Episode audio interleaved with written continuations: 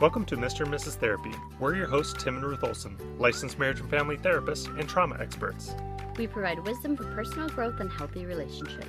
Stick with us and you'll gain practical tools and insights that will help you be a healthier and happier you. Hi, everyone. Welcome to the podcast. We're very excited to have you here today. And what we're going to be talking about is how does trauma affect your relationships? And in particular, how does trauma affect your marriage relationship? If you haven't already, please take some time and subscribe so that you'll be notified whenever we have a new episode coming out.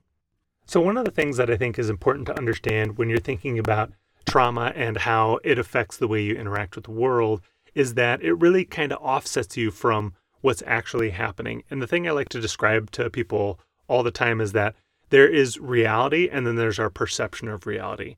And I think the more and more traumatized you become, the more and more offset from reality that you are. Now, a part of the big problem with this is that our perception is our reality. And so what we perceive to be true in our minds, that is true. And so we react to it as though that is the reality we're living in. Now, again, just because our perception is our reality, it doesn't make it reality. Everybody else viewing us, if we are offset from reality, is going to see more of what's going on and be able to understand something is off. Something doesn't really make sense with how they're acting or how they're behaving. And if you're observing somebody like that, one of the initial thoughts that should come into mind is what are some emotional factors that may be going on or that may be at play that are causing them to behave this way? And one of the things is people want to look at these situations and people behaving a certain way, and they want to try to look at it through a rational lens. But the problem is when you try to look at it through that rational lens, a lot of times it always falls flat or it doesn't make sense, or you can't really understand where that person's coming from or why they might be behaving that way. And so I always like to tell people if somebody's doing something and it doesn't make very much sense to you, a lot of times what you can do is just sprinkle a little bit of emotion into the situation. Then all of a sudden that recipe starts to make better sense and you start to understand why somebody might be behaving or acting in a way that doesn't seem to make rational sense to you. So if you think about what emotion or emotions they could possibly be feeling in this situation, it might help you see a little bit better what's going on and what might be motivating them to act or behave in the way that they are. And this might look like to everyone else an overreaction, right? And I think sometimes that person that is experiencing this overreaction when they are no longer in that fight, flight, freeze, or no longer flipping their lid and acting in that amygdala, but when they've calmed down, a lot of times they can see that that was an overreaction. And with that comes maybe some feelings of guilt or shame. But a lot of times they do see after the fact that that didn't align like maybe they thought it did. Like Tim said, when we see that disconnect from reality or we see this overreaction, there probably is some sort of trauma that's happened that they are responding to. And so that's a big way that trauma can affect relationships is that we're no longer responding directly to situations that are happening now in this reality, but we're responding to situations that we've experienced in the past or hurts from the past that we've experienced. And one thing I think we should make clear too is that past trauma doesn't excuse bad behavior, but it helps us to understand what might be the motivating factor for it. And to a certain degree, having a little bit of empathy for somebody who has been traumatized and coming from a perspective of they're not intentionally trying to act this way, but it's more difficult for them not to. Now, it's not that they can't manage those behaviors, but it's just an extra layer of difficulty. And so it still is on the traumatized person, right? Their behaviors and the actions still have consequences to those. And I don't want anyone to listen to this and think, oh, because someone's traumatized, they should get a total pass. They absolutely shouldn't. That behavior still matters. And if they've wounded somebody, even if it was from a traumatized, triggered, or an emotional response, that behavior still has negative consequences on those people around them. But an understanding of it can help us to work at managing or shifting the direction. Oh, for sure. And I totally agree with that. That it helps us to understand and give that extra compassion to them, but that they are still responsible for their actions. And that's where we kind of get this generational curse or this generational cycle of trauma because when people themselves are traumatized, a lot of times they begin acting that out, and that now traumatizes the next generation and other people around them. And that's why it's so important to recognize when there is trauma so that you can get help and stop it and stop that cycle so your kids don't have to experience what you've gone through or the people around you aren't being re traumatized because of the trauma that you've experienced. And I like what you're talking about right there, where you're talking about that generational trauma. I think that's such an interesting thing. And you can look at it as I was traumatized and therefore justify your bad actions now. Or you can look at it as a ways and means to think, hey, I was traumatized, but I don't want to perpetuate that. I think in my own family experience, both sets of grandparents on my mother's and father's side were relatively unhealthy people. But then my parents decided to work hard at being better and healthier than their parents were. And they were by no means perfect, but I came out from my childhood with relatively few scars, especially comparing it to what my parents went through. And then for me, what I want to then do is perpetuate that cycle that they started. They started trying to break away from the cycle of pain and hurt. And then that made it easier for me to work with my kids to help them break away even further from that cycle of pain and hurt. Oh, for sure. And I think it was a very intentional thing on their part, right? It didn't just happen that they decided to have better lives for their kids, but I think they were very intentional about leaving a legacy, not just for you guys, but for their grandchildren and their great grandchildren, and making a change in that generational cycle. Totally. They knew what they were doing and they really worked hard. Now, sometimes their trauma did show through, but relatively infrequently, especially comparing it to their own parents, so my grandparents, how their trauma shone through. Now, another thing I think is important to kind of point out is that, especially if you're a newer listener, just an understanding of what trauma is. There's a big T trauma and a little t trauma. So, big T traumas are big major events like a car accident, or you're a military veteran, or you're an assault victim, something along those lines. Those are all things that are big T traumas that we would expect people to be traumatized for. Now, there's what's called little t traumas, and these are things that you wouldn't stereotypically look at as trauma, but for one reason or another, but that incident had caused trauma to you. And it could be something very innocuous. It could be something like you wake up and you're in the car and you don't have an ice cream, but the rest of your family has an ice cream. And we may look at that and think that that's silly, but from a four year old's perspective, that's a devastating moment where you can feel insignificant or not good enough or like I can't get what I want. And then that gets imprinted on your mind. And then, like I mentioned earlier, that alters or shifts or moves you a little bit away from reality and causes you to be more reactive to something that reminds you of something similar. And so then anytime you feel that same feeling again of I'm not good enough, I can't get what I want, I'm insignificant or not important, those new experiences that you're experiencing are just kind of confirming those beliefs and just digging those neural pathways deeper and deeper so that those beliefs are now a reality and solidified in your brain. So you experience something else that has a similar belief and it confirms it to you that, see, I am not good enough, or see, I can't get what I want.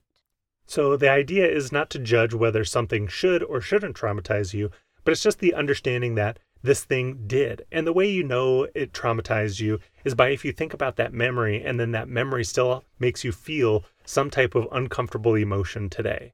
There's this guy I like to listen to, and he likes to read Reddit stories on his podcast.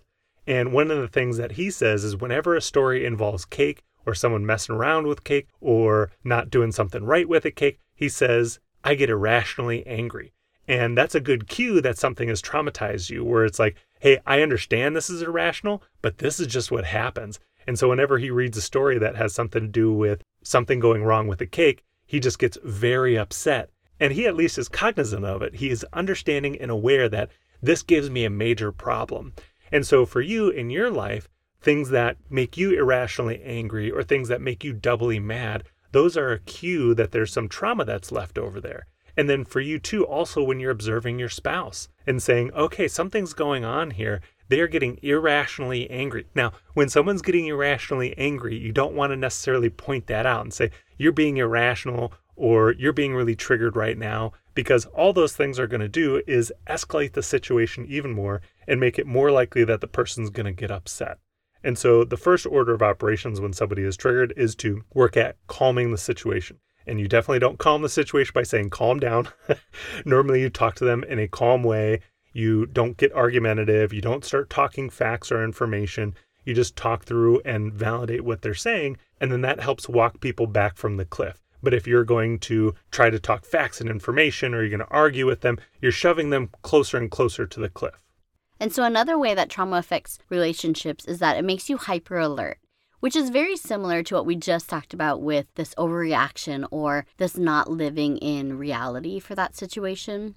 But this kind of backs it up to even before the situation happens, right? They're hyper alert, they're hyper vigilant, and they're always aware of things around them. And in relationships, this might translate into them being hyper aware or hyper alert about things that you say and maybe hypersensitive to that. Because when we experience trauma, our defenses and the things that we go through, kind of that fight, flight, freeze state, is something that we experience to help us survive. But when we're no longer in that traumatic situation, it can now be detrimental to our relationships and the people around us when we're responding to everything as if it's a trauma or we're responding to everything as if something might happen. And so, another danger with being hyper alert or hyper vigilant is that it can cause you to then read into something your partner says or does in a way that agrees with what your fear is. And so that's when a lot of times people start making assumptions about what their partner's motivation is. Then that can cause people to really get upset and irritated, even more so because they get so fearful that their partner might be meaning this or intentionally doing that. And so then they start operating under that assumption that it's true. And I see this all the time in counseling where we're talking about a situation and then one person will start talking on behalf of the other person and they'll start saying, well, I think that they did this or they mean this or they did it because of these motivations. And then I'll stop them and I'll look to the other partner and say, Did you think that or did you mean it like they were saying just now?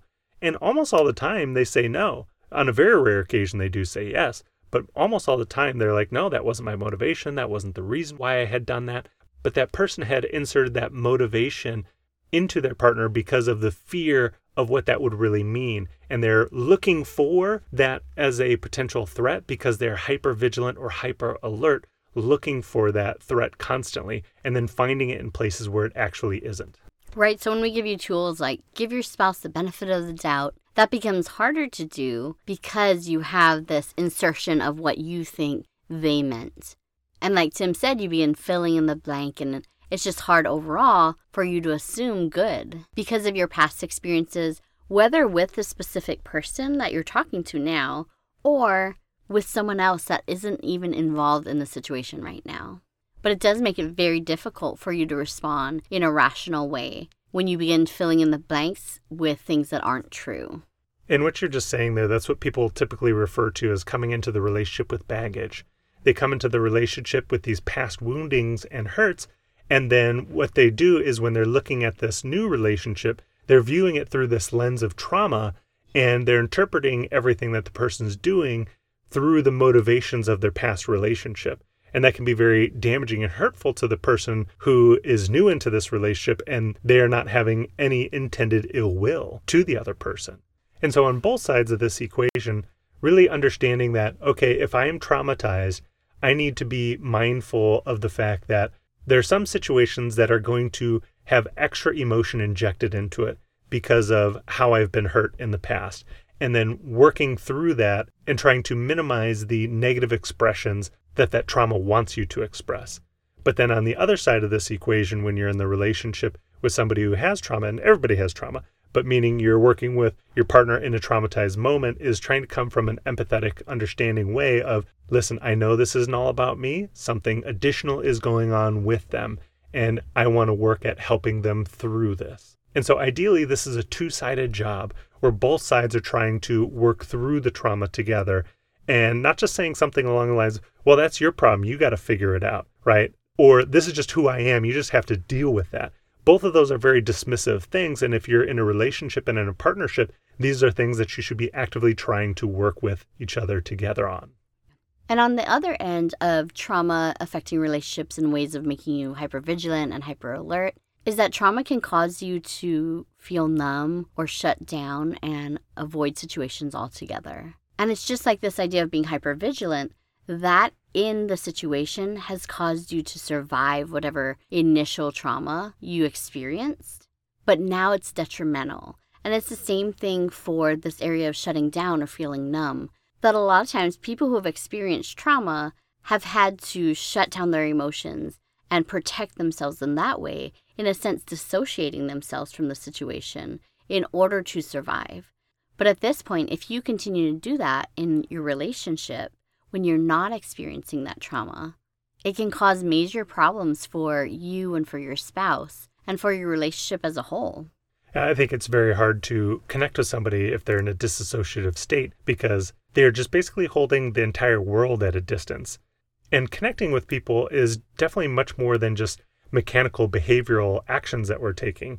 And so, even as a funny thing, earlier, Ruth and I, we were testing the microphones, and I was being a little bit weird, and she was dying laughing, right? In that moment, we were able to connect emotionally through not being basically cold and dead inside, but through being alive and warm and open with each other. So, if you're disassociating all the time, or you're just disconnected from reality all the time, it's going to be very hard to make connections with other people because you're just kind of flat and distant. And not that you as a person are cold and dead inside, right? But that trauma has caused you to find protection by shutting out emotions, by shutting out the possibility of new and happy experiences because you're afraid that either you'll be hurt by it or at some point the other shoe is going to drop. So why even let people in in the first place? So that's not who you are but it's who the trauma causes you to become and to react to situations through. Yeah, in psychology, we call these defense mechanisms. And so, this defense mechanism, just like I think you were talking about a little bit ago, it was beneficial for a time, but now it's causing additional problems and it's outlived its usefulness. But it's not you choosing to implement a defense mechanism, it's something that your body and your brain has implemented to try and protect you. And so when we're talking about these traumas, it's not like something you can just switch off on your own. The vast majority of the time, you need some professional help in order to switch off these traumas and these defense mechanisms so that you can move forward in life without them. So, in addition to feeling numb, it, it can also cause you to feel or desire to be avoidant of certain situations. And so, depending on the type of trauma that you've had, some things may become very uncomfortable for you. So, for example, any type of sexual trauma could possibly cause you to be more avoidant of sex. Or if you've had any type of trauma where you felt trapped and you didn't have an escape, getting onto a plane might seem terrifying to you. And that may give you anxiety when you're thinking about flying in a plane. Or if you've gotten in a car accident and then later on trying to get into a car brings you a deep level of anxiety, it causes you to start trying to avoid these situations.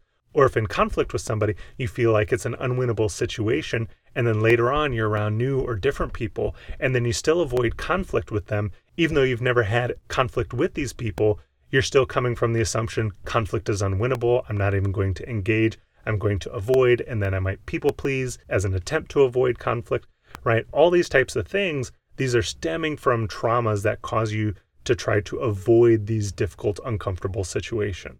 And I think, in addition to avoiding situations or avoiding conversations that are difficult, it could be not necessarily in conflict, but avoiding conversations regarding the original trauma itself. So maybe it's not a conflict in your relationship right now, but that trauma is something that is unprocessed for you. So you don't even want to talk about it with your spouse who is safe and is healthy and should be a very great support system for you. But it's something that you are avoiding talking about altogether because obviously it doesn't bring up good feelings. But by doing so, you block off a big piece of your life and a big piece of who you are because you're not able to be fully open about all things in your life. I think it also opens you up to the possibility that your partner won't understand you very well, and then they might think that you're being overly dramatic or ridiculous with some of your reactions or responses because they just don't really understand where you're coming from because you have held a part of yourself back from them. Now, don't get me wrong, I can understand you might have good reason for that for fear of being judged or rejected, but they're missing a huge part of the equation of who you are and why you think or behave the ways that you do. And kind of stemming from this avoidance, trauma can also affect relationships in that it leaves you feeling isolated, right? Because you're avoiding situations, you're avoiding conversations. But trauma can cause you to feel isolated, sometimes because you feel like no one else understands or no one else has gone through this or can understand what you're going through. And so, as you avoid these conversations with people who are now healthy in your life, it leads to kind of distance in relationship, distance in social settings, distance all around in what you're doing. And so you begin to feel this isolation, which can then lead to depression and anxiety and a lot more difficulties in addition to the trauma you're already experiencing. I think another part of that too is that you can feel isolated even from yourself Mm. when you go through trauma where you're really not feeling like you understand who you are or what you need, or even if other people might feel connected with you, you might not feel connected with them. And it's not because you're not trying to connect, but it's because you have this inherent resistance to connecting with others. Oh, and I would totally agree with that because when we talk about grief, we talk about what have we lost? And a lot of times I've had clients identify, you know, a loss of sense of self, a loss of who I want to be, or a loss of who I was. And so I think you're totally right. That isolation can cause us to feel that separateness even from ourselves. And that's a really lonely place to be. And I think one of the things that's very helpful, especially for people who are struggling with this sense of isolation, if you've been through a relatively major trauma like grief or like divorce or some type of addiction, something along those lines, support groups tend to be very helpful for people because in those moments you feel like nobody else has experienced or has any idea what I'm going through. And then when you join these groups and you see, oh, lots of other people have experienced, oh, they said something, and that's exactly how I felt it feels very validating to you and it makes you feel less isolated because if you're around a bunch of people and they haven't experienced those negative things that you have, then it is sending this message, and nobody's intending this, but it is sending this message of, I am alone, I am isolated, nobody understands what I've gone through. Oh, for sure. I've seen that a lot where, in theory, clients understand that other people have gone through similar situations, but they view it as, I don't think people understand to what depth this has affected me. And so, like you said, Tim, going to these groups, even if they're not actively talking and sharing, just by being there and hearing other people's stories, I've heard a lot of clients who have felt very validated and who have felt very seen because they genuinely thought, no one else understands this feeling. No one understands what I'm going through. But by going there and hearing other people's experience, they begin to feel a little more connected. And so, just to recap what we talked about today about how trauma can affect relationships, it can make you feel disconnected from reality, or sometimes there's that overreaction of anger and frustration, and it doesn't necessarily match up to the situation at hand. Trauma can cause you to be hyper vigilant or hyper alert. Trauma can cause you to feel numb in relationships and shut down. It can cause you to be avoidant and then feel isolated. And so, feeling all of this can feel very hopeless and feel like, well, how can I fix my relationship? How can I fix how I'm responding to this? Because the trauma's already happened. But there absolutely is hope, and there are things that we can do to help with trauma itself, but also to help with trauma within relationships. So, in the next episode, we're going to talk about how to curb the effects of trauma in your relationship. All right, you guys, thank you so much for joining us today. Have a great day, and remember, your mind is a powerful thing. Thank you so much for tuning into this episode of Mr. and Mrs. Therapy. If you enjoyed this podcast or found it helpful, we'd love for you to take some time and leave us a review on Apple Podcast. If you have a question or topic you'd like discussed in future episodes, visit our Facebook group, Mr. and Mrs. Therapy Podcast, and let us know.